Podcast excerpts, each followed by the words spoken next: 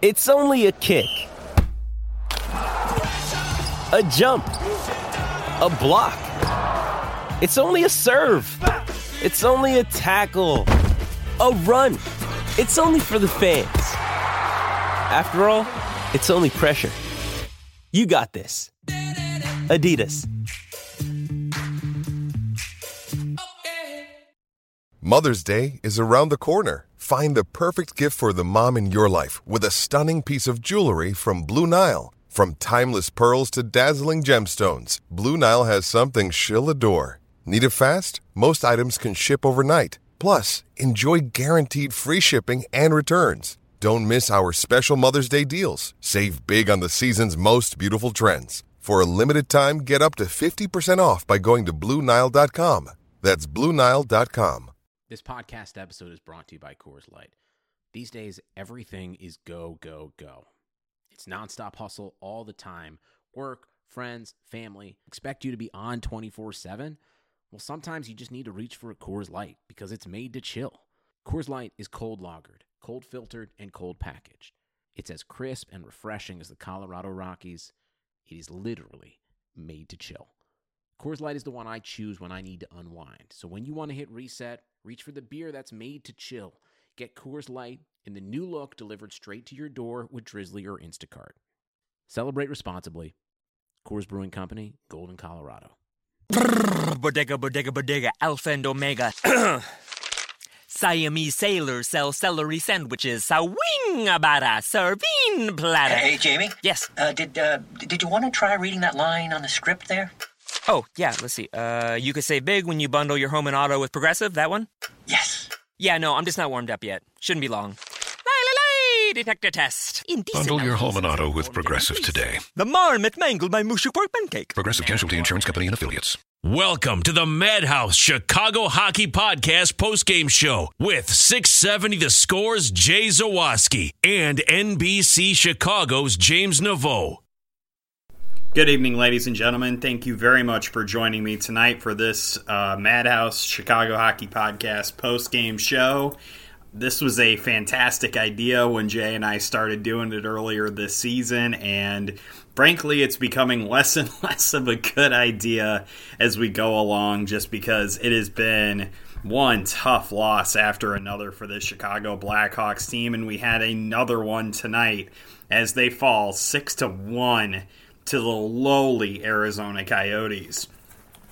Before we get too deep into this podcast, wanted to give a quick shout out again to our sponsors, Triple Threat Sports. Chris can get you the hookup on all sorts of awesome gear, especially if you want to get a uh, Blackhawks jersey from yesteryear when they actually weren't driving us all crazy on a nightly basis. Definitely go check them out. Go check out our pals at Marishka, serving up the best poor boys in the area and serving up plenty of beer to help kind of soothe the wounds uh, left by these kinds of games. Same thing over at Chuck's. They have tons of good beer and, more importantly, just have some of the absolute best food that you can possibly imagine. Definitely go check them out as well and our pals at SeatGeek. If you want to buy tickets to the Blackhawks, I bet you can probably get them a little bit cheaper than you could have at the beginning of this season. So I would definitely encourage you to check them out as well. Okay, now that I've gotten the formalities out of the way, and now that I've kind of gotten the happiness out a little bit, we're going to go ahead and start with the one. The one good thing that we saw tonight from the Chicago Blackhawks, and that would be none other than everyone's favorite number 12, Alex DeBrincat. Personally, my favorite guy to wear number 12 in the city of Chicago since Alfonso Soriano was hopping and catching fly balls with the Chicago Cubs back in the day. I will say, 20th goal of the season for DeBrincat tonight, had seven shots on goal throughout absolute monster. I have loved the way that he's been playing lately. Been absolutely fantastic for the Blackhawks. A bright spot on an otherwise darkened kind of landscape here as the team has dropped six games in a row and basically has played themselves out of any meaningful playoff contention. But at the very least, Alex DeBrincat has kind of given us something positive to watch during these games, and frankly was pretty much the only bright spot for the Blackhawks tonight as they fell in embarrassing fashion to the Coyotes. Now, I made a list of the good things that we saw in the game, i.e., DeBrincat, and the bad things. And the first thing on the list is everything else. Now, I assure you, I will go into more detail than just saying everything else. I know it would have been very easy to do about a two and a half minute long podcast tonight and just to go ahead and call it a night, but I'm not going to do that to you guys. You guys give us your time, you give us your ears, you give us the clicks on our stuff and the money in our Patreon. You pay for better analysis than everything else. So, we are going to start with the thing that literally made me lose my mind and literally made me think about not watching this game at all tonight. That was the decision by Joel Quenneville during morning skate to play Alex DeBrincat with Lance Bouma and Tommy Wingels. Now, there are a variety of ways that I saw it expressed today, but I think mine pretty much summed up my feelings, which was that Joel Quenneville basically looked at Alex DeBrincat, a guy who, for all intents and purposes, has been your most electric player, your biggest playmaker in recent weeks, and decided that he just didn't want that to happen anymore, and he absolutely kneecapped him before this game started. It was a really questionable decision at best, and at worst, it was the just one of the worst decisions that Joel Quenneville has made all year long. And he defended it thusly. I think all the lines get get some balance. That ability to score, that ability to check. Could be a number of people there, but I thought those two guys with Cat played well the last couple of games, gave us some real energy and some purpose. Now, I just kind of cavalierly tossed my phone aside after I read that, and I rolled my eyes at least three or four times as I was reading it. Let Let's just get to brass tacks here, guys. I know that Alex DeBrincat had a goal tonight, and I know that he looked really good, and it really doesn't seem to matter, at least at this moment, who he's playing with, but do not forget for a second what caused Alex DeBrincat to really kind of start moving forward and to kind of get that confidence back. Do not forget that what it was was him playing with more talented line mates than what Joel Quenneville had been saddling him with earlier in the season. Do not forget that for a second. That that is what led to the confidence and the surge in DeBrincat's game to have him go out there with Lance Bouma and Tommy Wingels, who are fine guys, who are fine fourth line guys, just reeks of desperation on the part of Joel Quenneville. And at this point in the season, we're going to get into this a lot more tomorrow. I'm not going to go big picture very much in this podcast tonight. I'm saving a lot of stuff for tomorrow night when Jay and I do a podcast after the Blackhawks play the awesome Golden Knights of Las Vegas.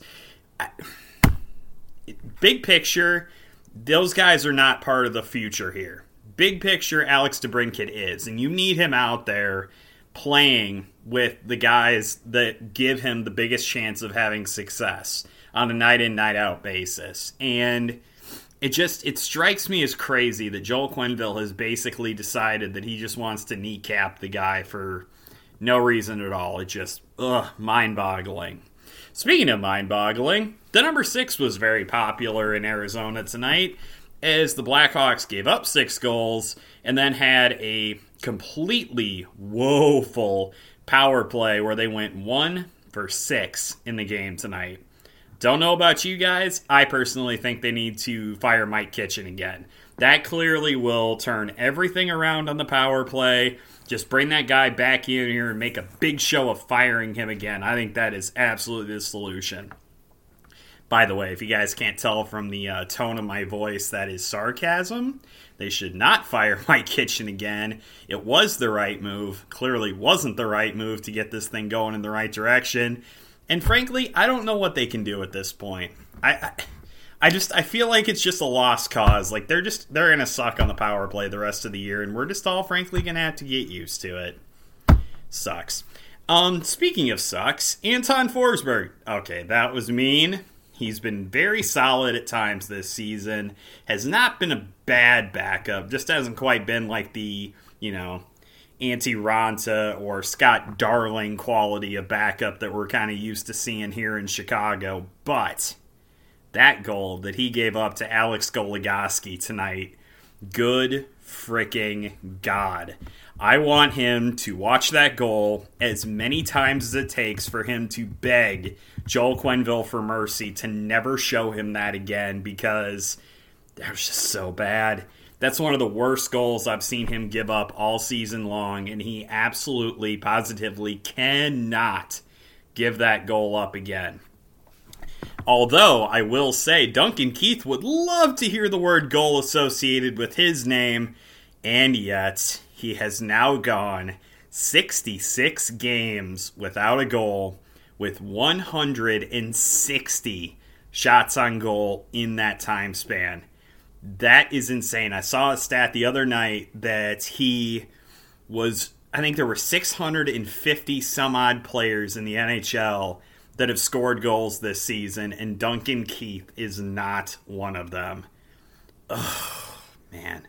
There really just aren't even words to describe at this point what's going on with Duncan Keith. It's almost like comically sad. It's kind of like the Fargo of hockey statistics that he it's like so like awful that you just can't keep you can't quit looking at it and then you just kind of laugh because what else can you do so ugh, so bad dude the Vegas Golden Knights are next on the schedule, and the Blackhawks are going to have a really tough stretch coming up here. They've got the Anaheim Ducks after that. They've got the Washington Capitals. They've got the LA Kings. There's a rough stretch of schedule coming up, man. And things are not getting any easier for a team that has lost six games in a row. Final thought that I'm going to leave you guys with tonight on this Blackhawks game. They just got pantsed for six goals by a team that still dresses Zach freaking Rinaldo. Zach Rinaldo. Now, I have not gotten really worked up and angry about many of the Hawks' losses lately because, frankly, why should we? They, they're not a playoff team. I mean, we've all basically, I hope, come to that realization by this point all this is about now is the future. But that effort against that Coyotes team tonight, Joel Quenneville has every right to go in and turn the dressing room blue by just screaming his lungs out at the team just based on just a pitiful defensive effort. Like, I'm watching highlights of the game right now, thanks to uh, NBC Sports Chicago's In the Loop show. And it is just ungodly watching this team flail away at the puck, fail to clear rebounds, fail to be in any sort of good position. And then you watch guys like Jeff Glass who just kind of let goals squeeze in between his pads and they're not going into corners and winning back. Nothing went right for the Blackhawks tonight. And it was an embarrassing loss, and they should absolutely be embarrassed by it.